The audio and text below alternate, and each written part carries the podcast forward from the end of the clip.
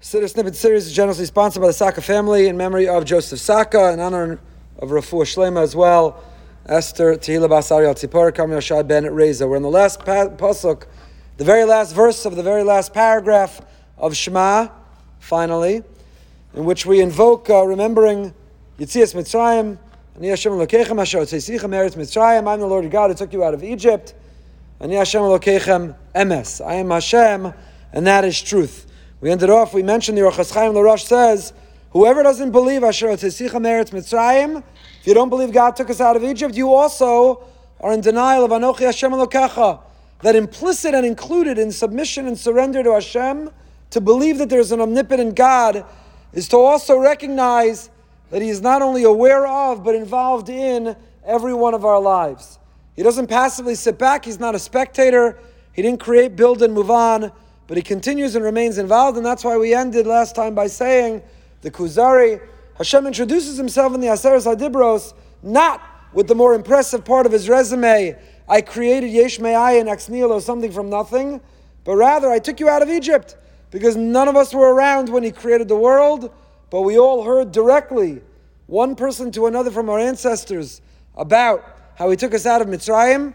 It's not simply hearsay, we didn't read it in a book. We're not told to subscribe to it like a legend or a fable or a fairy tale, but we heard testimony that was passed generation to generation, and that continues to inform and inspire us.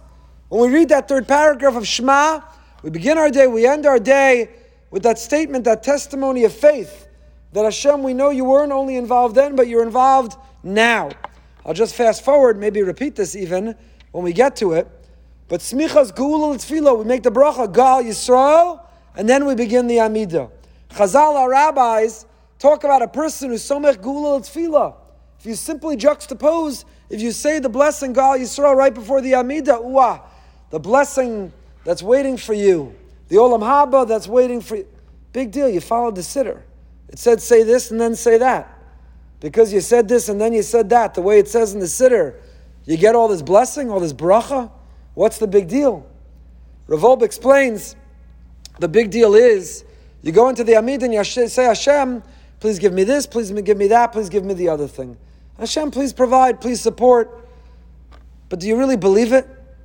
Do you really think Hashem is the one who answers? Person is desperate.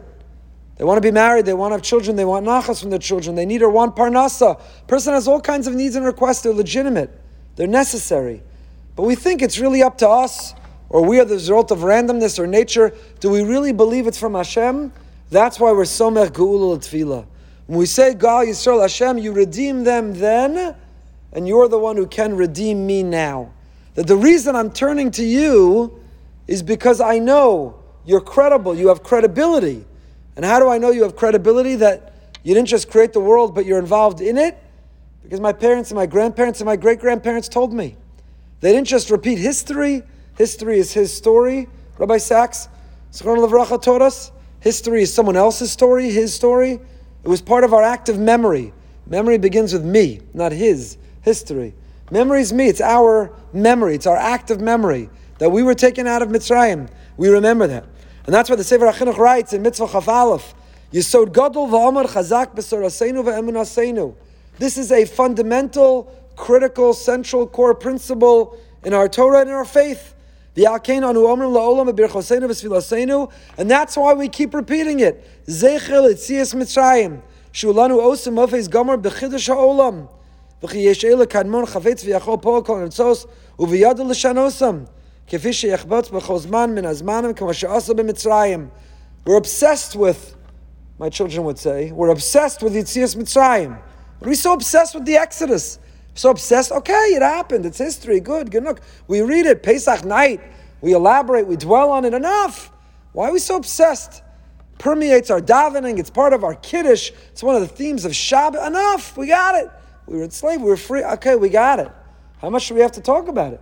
And the answer is until it gets into our head. To keep talking about it until it penetrates our heart. To keep talking about it until we feel it in our soul.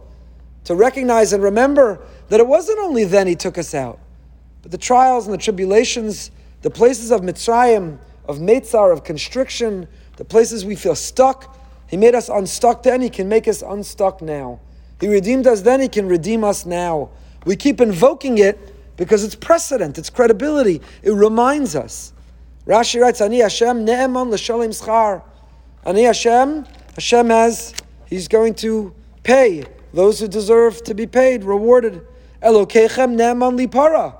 Elokechem means that God is credible, that He's going to exact justice, accountability from those who are not behaving properly.